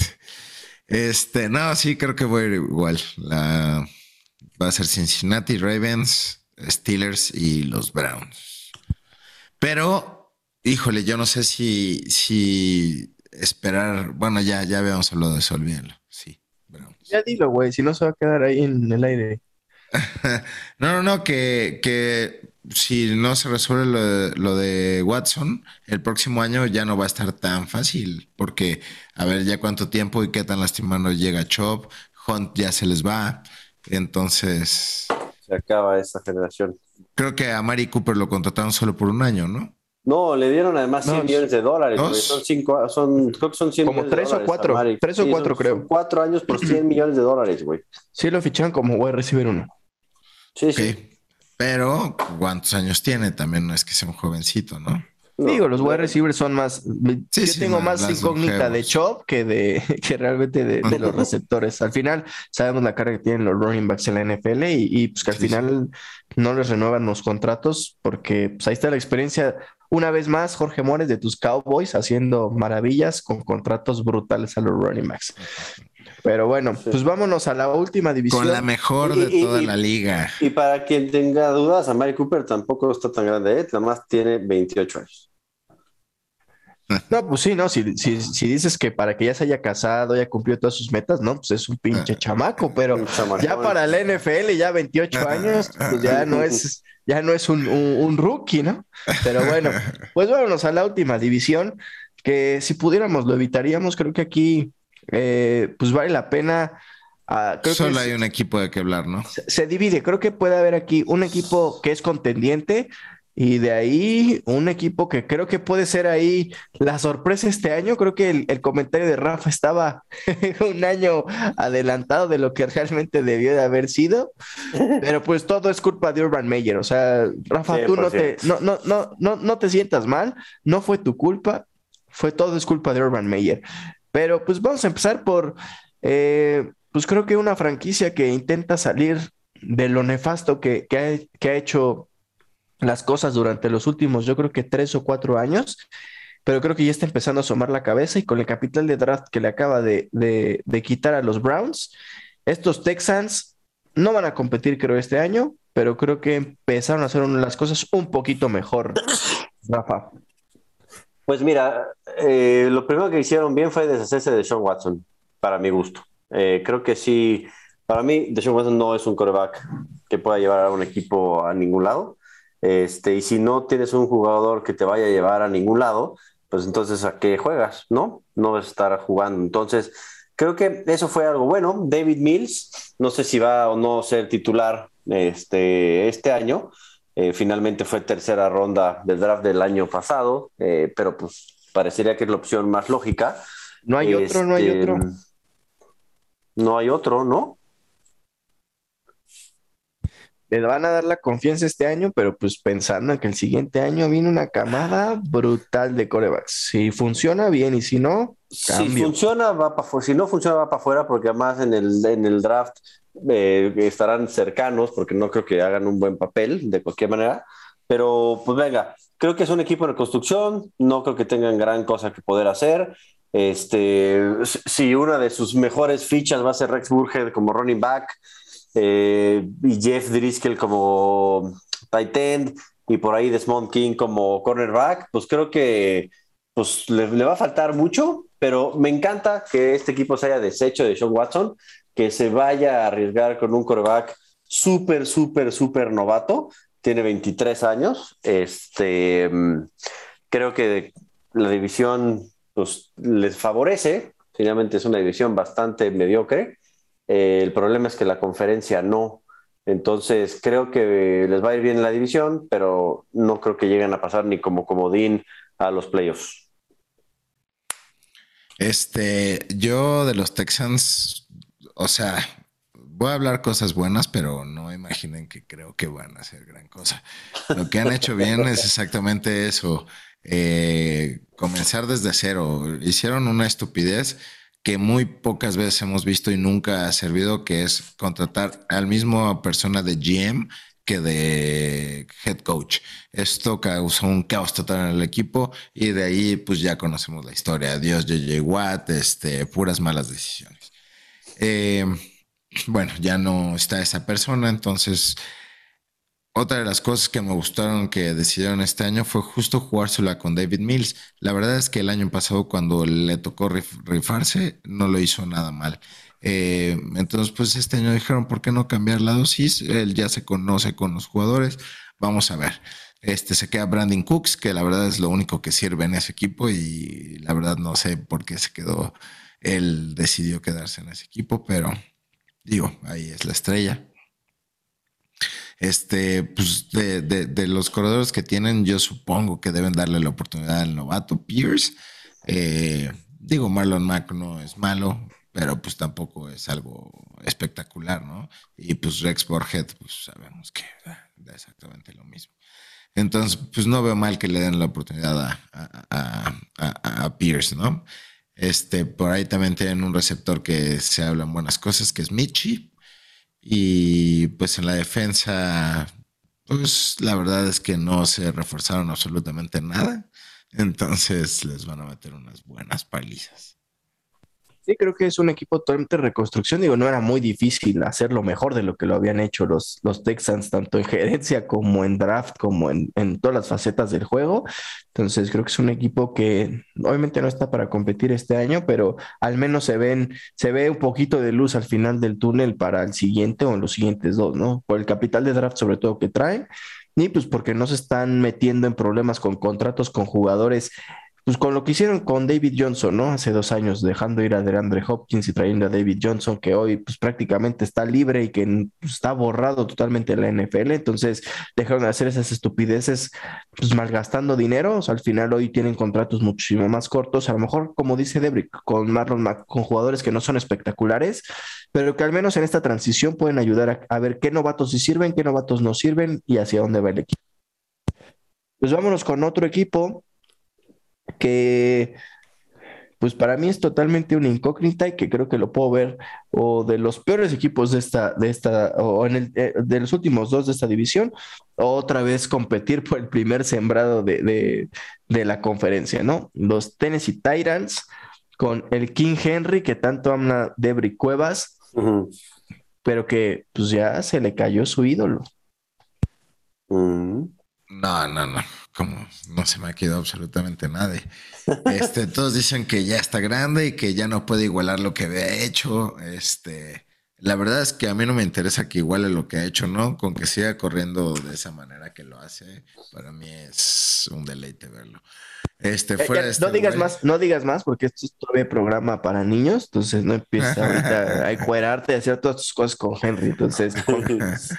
Este, más allá, la verdad, saben lo que pienso de Tannehill. el otro día estaba escuchando un buen parámetro. Antes le llamaban el parámetro de Andy Dalton. Este, ahora, pues Andy Dalton ya no juega. Entonces, este parámetro nuevo va a ser el de Ryan Tannehill. Y es, si tu coreback es un poquito mejor que Ryan Tannehill, es un coreback que debes de quedarte para siempre. Si tu coreback es un poquito más malo que Ryan Tannehill, deshazte de él y búscate algo. Entonces es como ese, ese, ese lugar de, de corebacks. Que entonces este güey, pues la verdad es que podrá tener números espectaculares, pero al final son números y si lo ves jugar es una cosa totalmente distinta. Este, por ahí le traen hype a, a Burks, que es el nuevo receptor que agarraron y dicen, pues si dejaron ir a AJ Brown, quiere decir que este güey va a ser una cosa espectacular. Este, pues vamos a verlo, esperemos, pero pues yo mi duda sigue siendo Ryan Tannehill, ¿no? Eh, la defensa, la verdad es que la armaron desde el año pasado bastante bien. Eh, reforzaron dos, tres cosillas que les hacían falta. Y este. Y pues nada, eh, esperemos, justo como decía Diego, algo. Pues que a veces ganen contra quien no te lo esperabas, a veces pierdan contra quien no te lo esperabas. Y, y si por ahí hay alguna lesión, híjole, creo que ahora sí les va a doler bastante. Sí, creo que es un equipo que está defensivamente súper armado. Creo que es un equipo que siempre pasa por debajo del radar, o sea, como que nadie los tiene en cuenta, ni aunque estén ya en primer lugar. O sea, eh, creo que esta vez fue el, si no me equivoco, el, en cuestión de momios, a pesar de ser el primer sembrado, el que menos favorito era para ganar el, el juego, siendo el primer sembrado de su división, de la conferencia. Entonces, al final es un equipo que siempre baja pasa por debajo del radar, pero esta defensiva para mí es top 3 en esta conferencia, ¿eh? o sea, cuidado con esta defensiva. Y al final no cambiaron muchas piezas a la ofensiva, o sea, no debería de haber mucho cambio con lo que vimos el año pasado, pero volvemos al mismo tema. O sea, esta conferencia se armó hasta los dientes y eso eh, avanzaron 10 pasos y si tú avanzas uno, pues en algunos casos pues te rebasan y ahí te quedaste. Pero Rafa, tú aquí les cayó del cielo Malik Willis a los Tyrants, que tanto critica Debrick a, a Tannehill. Malik Willis, ¿crees que puede ser la respuesta? No este año, sino el siguiente año para el coreback de, de, de, Tennessee y a partir de ahí empezar a formar, pues ya con una defensiva totalmente hecha y probada y armar una ofensiva que pueda complementar a este equipo y dar ese pasito que les ha faltado? Eh, no, no creo. Deb lo dijo bien. La nueva medida del Ryan Tannehill Score es, no creo que Malik Willis sea el coreback el año que viene. Probablemente pueda aprender algo de Ryan Tannehill. Yo creo que el éxito de Tennessee en, esta temporada especialmente va a depender de pues, su, defensa, principalmente de Bad Dupree y de Taylor Lee One. El único problema que tienen estos dos güeyes es que, pues ya para efectos de la NFL, pues ya están bastante grandes, tienen en promedio 30 entre los dos. Entonces, son dos de los cuatro mejores pagados del equipo. Los otros dos, Ryan Tannehill, que ya sabemos, coreback por medio, no lo hace mal, ¿no? Eh, y pues ex King Henry, que pues si puede igualar el pasado, los Titans tienen algo, quizá algo de esperanza de poder llegar a playoffs otra vez, porque principalmente están en una división bastante mediocre. Pero si King Henry no puede hacer el 80% de lo que hizo el año pasado o igualar lo que hizo el año pasado, no hay forma de que estos güeyes ganen partidos porque pues a la ofensiva no, trae, no van a traer nada, lo hemos sabido durante varios años. Eh, se ve clarito cuando se va a Derrick Henry, el equipo cambia totalmente y se cae bastante en el promedio de anotaciones por partido. Entonces, o Ryan Tannehill juega mejor de lo normal, cosa poco probable, y Derrick Henry juega mejor que lo acostumbrado, cosa también poco probable, este, pues no veo cómo vayan a llegar muy lejos los Titanes, la verdad. No, esperemos primero que no se lastime Derrick Henry. Este sería lamentable para los Titanes como el año pasado. Lo digo, en algún momento van a tener que aprender a vivir sin Henry, porque a pesar de que Debry Cuevas crea que, que es eterno, pues evidentemente no lo es. Pero pues vámonos con, con el nuevo juguete de, de Cuevas que está en Indianápolis, porque pues ya no cree que aquí Debrick se queda pues triste y desconsolado. En, el, momento en que Derrick Henry eh, vaya en declive, pues ya está su Jonathan Taylor ahí listo para, para mostrarse en la vitrina de Debrick Cuevas. Este, claro, bien que lo saben, desde el primer año que llegó a la NFL, eh, sabía que mi JT iba a ser una cosa espectacular al grado que ya me lo andan comparando con Henry. Le falta, le falta. Pero sí, me encanta. Eh, y me encanta ahora sí Indianapolis. Por fin, por fin, por fin tienen un coreback decente. Este van a. Híjole, me, me, a soñar bastante este equipo. Pues de por sí yo creía que con Wentz iban a hacer gran cosa. Eh, por ahí una derrota contra los Jaguares los dejó fuera de de playoffs. Eh, ahora sí, con, con, con Mary Ice, yo creo que eh, va a ser un, deleite ver ese equipo. Eh, o sea, ¿qué más quieren que les diga? la línea sigue siendo exactamente la misma, el mejor línea que hay en toda la NFL. Este, la defensa sigue siendo la brutalidad de defensa que era el año pasado, entonces creo que les llegó la pieza que necesitaban y ahora sí eh, va a ser un equipo bastante duro. Pues Rafa, parece que nos vamos a comer otra vez toda la temporada el de, ay, la línea de Indianápolis es la mejor del NFL y vamos a seguir exactamente con lo mismo. Y ahora con Matt Ryan, pues estos Colts, ¿te gustan o no te gustan? ¿Crees que puedan competir? Digo, esta división la tienen o la deberían de tener ganada 100%, pero pues ya sabemos que les gusten a, estos Colts, ¿no? O sea, si los Tyrants decíamos que pierden juegos increíbles, pues estos Colts pues no, no se quedan atrás. Entonces, ¿tú cómo ves estos Colts? ¿Crees que puedan, ¿crees que puedan competir contra los otros contendientes en la conferencia? Puta, no lo sé, güey. A ver, desde que el año pasado estaban con Wentz, eh, yo, yo sí también creí que Wentz iba a caer bien en, en Indianapolis, justamente por todo el equipo que traen, ¿no? Finalmente, Stephon Gilmore, Jonathan Taylor, Rodrigo Blankenship, este, Kenny Moore, Luke Rhodes. O sea, es un equipo lleno de talento por todos lados y que, como dices, lamentablemente el año pasado Sir este, Trevor Lawrence los mandó a su casa, pero a mí lo que no me convence es Matt Ryan. Ahora, no es que no me convence Matt Ryan por Matt Ryan ser un mal jugador. Lo que no me convence es que no tengan una... O sea, Matt Ryan tiene 37 años en los últimos años con los, con los eh, halcones de Atlanta y especialmente después de ese Super Bowl contra los Patriotas, Matt Ryan ya daba vergüenza. O sea, a mí ya van varios años que no juega bien. Claramente por eso está cambiando ese equipo a los 37 años en vez de retirarse en un equipo al que le dio todo y casi todo y casi un Super Bowl. ¿No? Entonces, yo no creo que esa era la pieza que necesitaba eh, Indianapolis. Creo que habían hecho todo bien hasta que escogieron a Matt Ryan. Eh, para la fortuna de los Colts, creo que Matt Ryan no va a durar muchos más años en la liga. Si no lo hace bien de inmediato, creo que deberían de cambiarlo rápido. Y el único problema hacia el futuro de los Colts es, está bien. Y después de eso, ¿qué sigue? Va a ser el quinto o sexto coreback en los últimos 10 años en, en Indianápolis. Hay algo que tienen que hacer mejor, que es, ya armaron el equipo, tienen una defensa bastante poderosa, tienen una línea ofensiva bastante poderosa. Les falta un güey que reparta juego y ese, para mi gusto, no es más Ryan. Vean cómo Rafa no pierde oportunidad de siempre que habla de Atlanta, de recordar ese Super Bowl. 28-3. así te trajo muchos años en esa, en esa división con tus Bills, güey. O sea, ahora con, alguien se tiene que desquitar. Ya contigo no se puede desquitar. Pero no, ya los Bills son un equipo de renombre, un equipo digno con el cual jugar.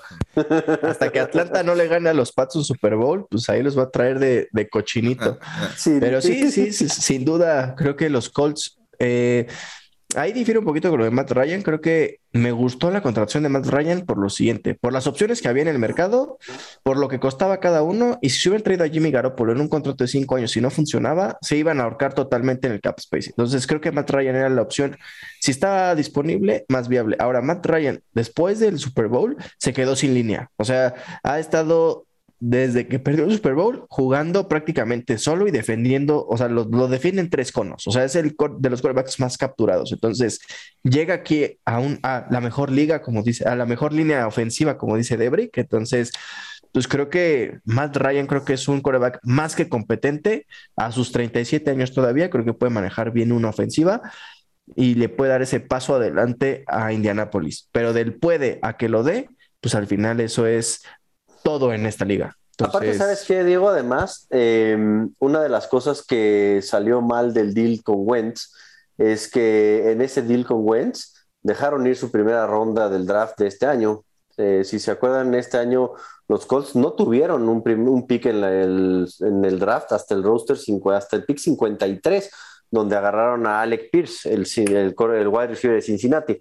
Yo sí creo que si hubieran tenido la primera ronda, se hubieran ido por una opción distinta a Matt Ryan, o al menos una opción temporal con Matt Ryan o alguien más, en lo que ese potencial coreback que hubieran agarrado en la primera ronda hubiera estado disponible, pero pues a la hora que cambias a Wentz y das tu primera ronda y resulta que no está un año después ni Wentz ni tu primera ronda, pues güey, te queda más Ryan, güey, sin duda alguna. Güey, ese es el mal de, de Carson Wentz, o sea, te hace hacer malos trades. Ve a Washington, o sea, güey, le pudo haber mandado una bolsa de papas y le regresaban a, a Carson Wentz sin ningún problema, güey. O sea, es más, pudieron haber mandado a Heineck o como se pronuncia el coreback que tenía Washington y se lo cambian así uno por uno por Carson Wentz. O sea, Indianapolis acabó tan enojado con Wentz que podían haberlo cambiado por lo que fuera. Es correcto. Pues vámonos.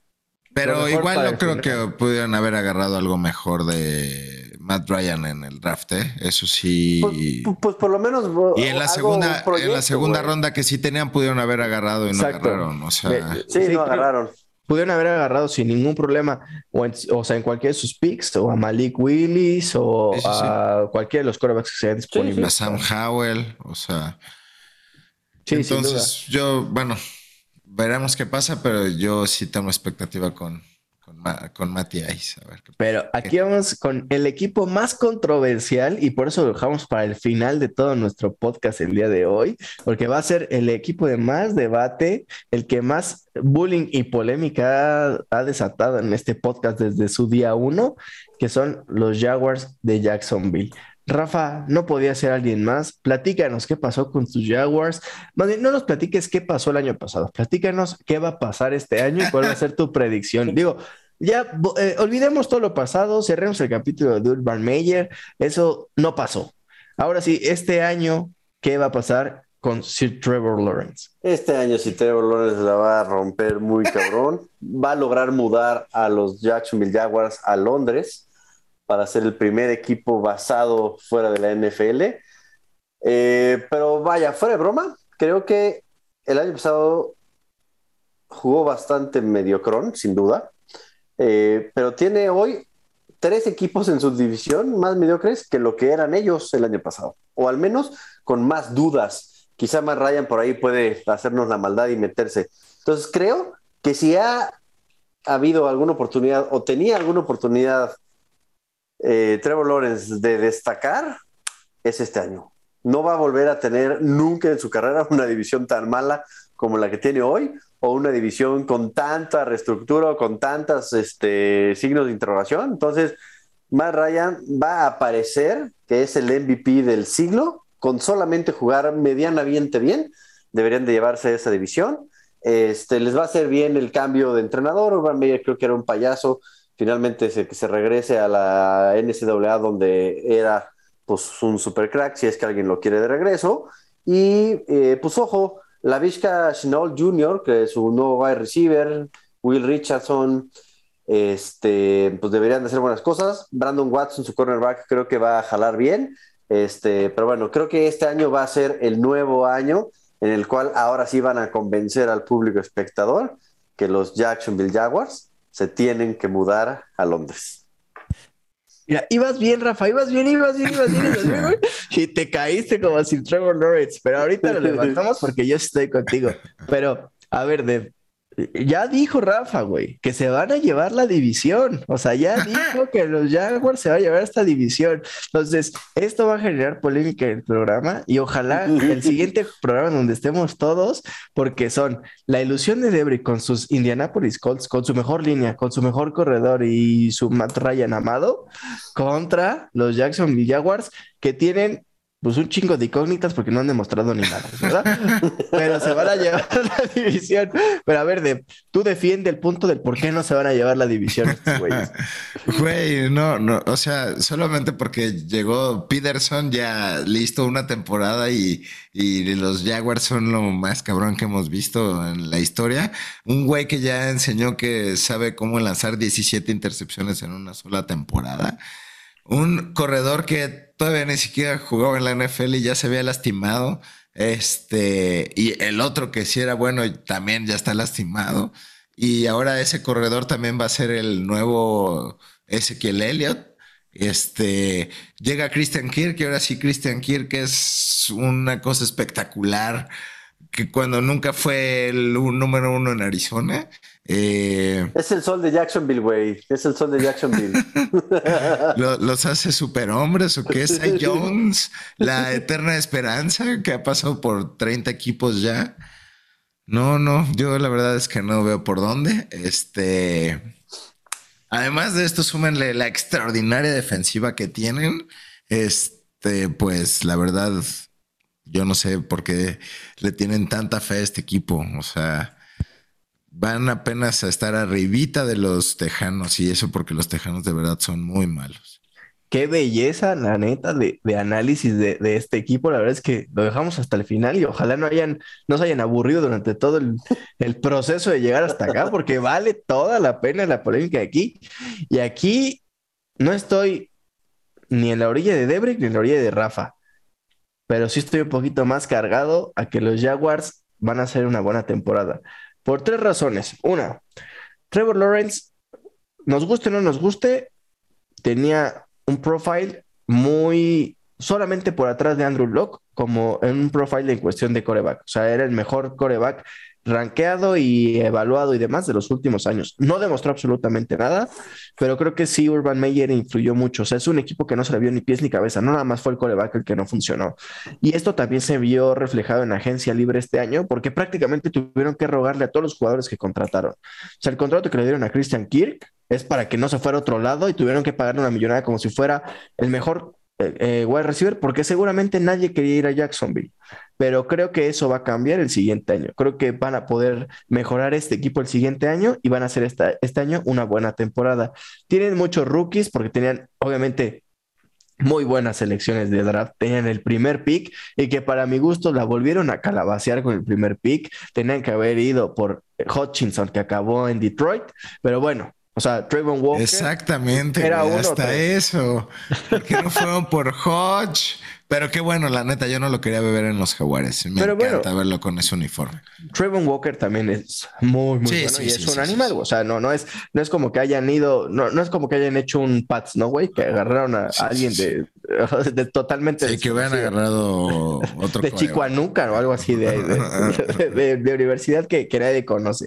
Pero bueno, o sea, al final, e, ese es un punto. Y dos, creo que algo en lo que estaba fundamentado mucho eh, el plan de juego el año pasado era Travis Etienne, que se, que se cae, y sobre todo no tanto por lo que sea de Etienne, sino por la conexión que ella tenía con Trevor Lawrence. Entonces, creo que Etienne lo estamos pasando muchos bajo el radar, pero pues no deja de ser un talento también brutal para esta NFL. Entonces, si quedó bien de la lesión y todo, puede ser un upgrade importante a lo que ha hecho durante estos años en, en esa posición Jacksonville. Entonces, creo que va a competir y creo creo, creo que estando en esta división, no he visto bien el calendario, pero al menos en esta división va a quedar segundo en su división por atrás de Indianapolis y no por menos de dos juegos, creo yo.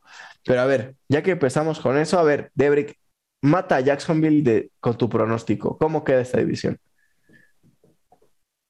Eh, voy a irme eh, Indy, Tennessee, Jacksonville y Tejanos. Ándale. A ver, Rafa, responde eso, porque, ojo, Rafa, no vayas a fallar y antes de que la vayas a regar, tienes que poner a Jackson en primer lugar, porque es, o sea, la coherencia antes que todo. Por supuesto, va a ir Jacksonville, seguidito por un pelo de Indianápolis, y luego van a ir los Titanes y luego van los Texans. Perfecto.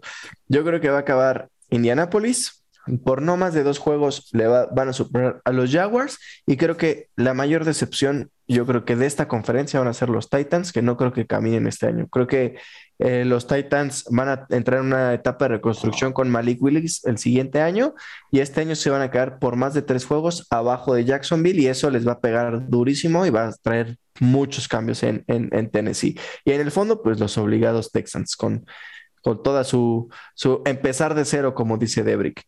Pero bueno, pues con eso terminamos cada una de las divisiones y pues vamos al, pronóstico final de todos nosotros. Final, bueno, no voy a decir final divisional, sino quiénes son tus dos gallos para llegar a la final de conferencia. Porque pues obviamente como sabemos cómo es el sistema de la NFL, pueden quedar ahí mal sembrados si enfrenten antes, pero quiénes son tus dos gallos para llegar a final de conferencia. Esto va a quedar firmado, guardado en un sobre ante notario para que no puedas cambiarlo a mitad de temporada y lo abramos cuando lleguemos a las finales de conferencia.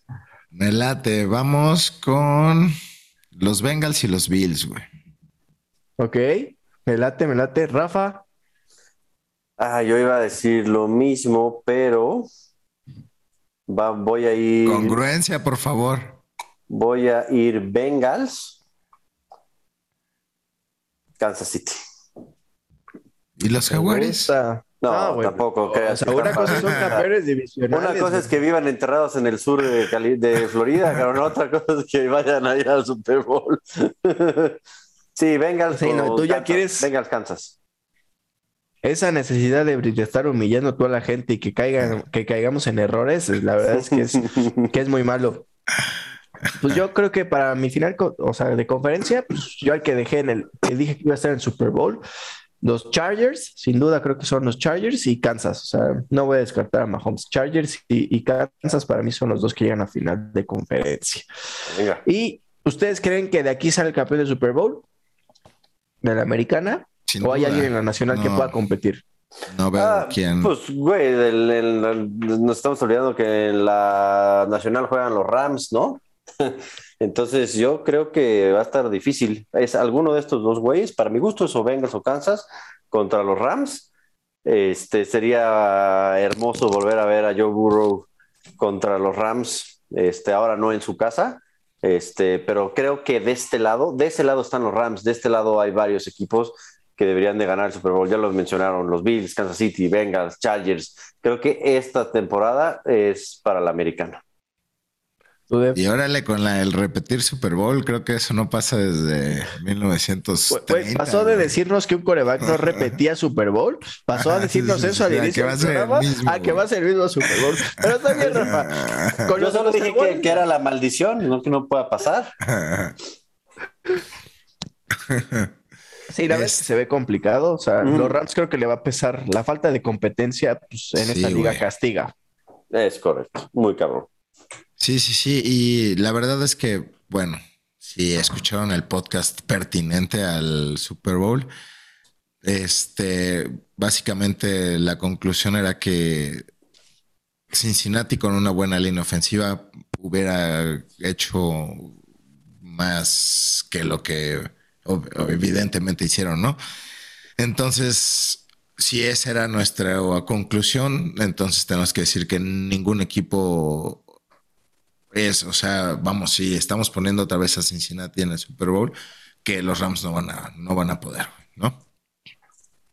Correcto, pues con eso cerramos con nuestra predicción de que la americana, que digo, esa no es bold prediction, la verdad es que lo van a oír en todos los programas deportivos que vean, y si no, si no dicen eso, la verdad es que cámbiense de programa. Entonces, con eso cerramos eh, nuestro previo de la conferencia americana. Eh, pues no nos queda más que, despedirnos de agradecerles el estarnos escuchando y aguantando. Ojalá hayan llegado al final, vale mucho la pena. Y pues vámonos de. Este, yo soy Debri Cuevas y ya solo dos meses por fin. Vámonos, Rafa.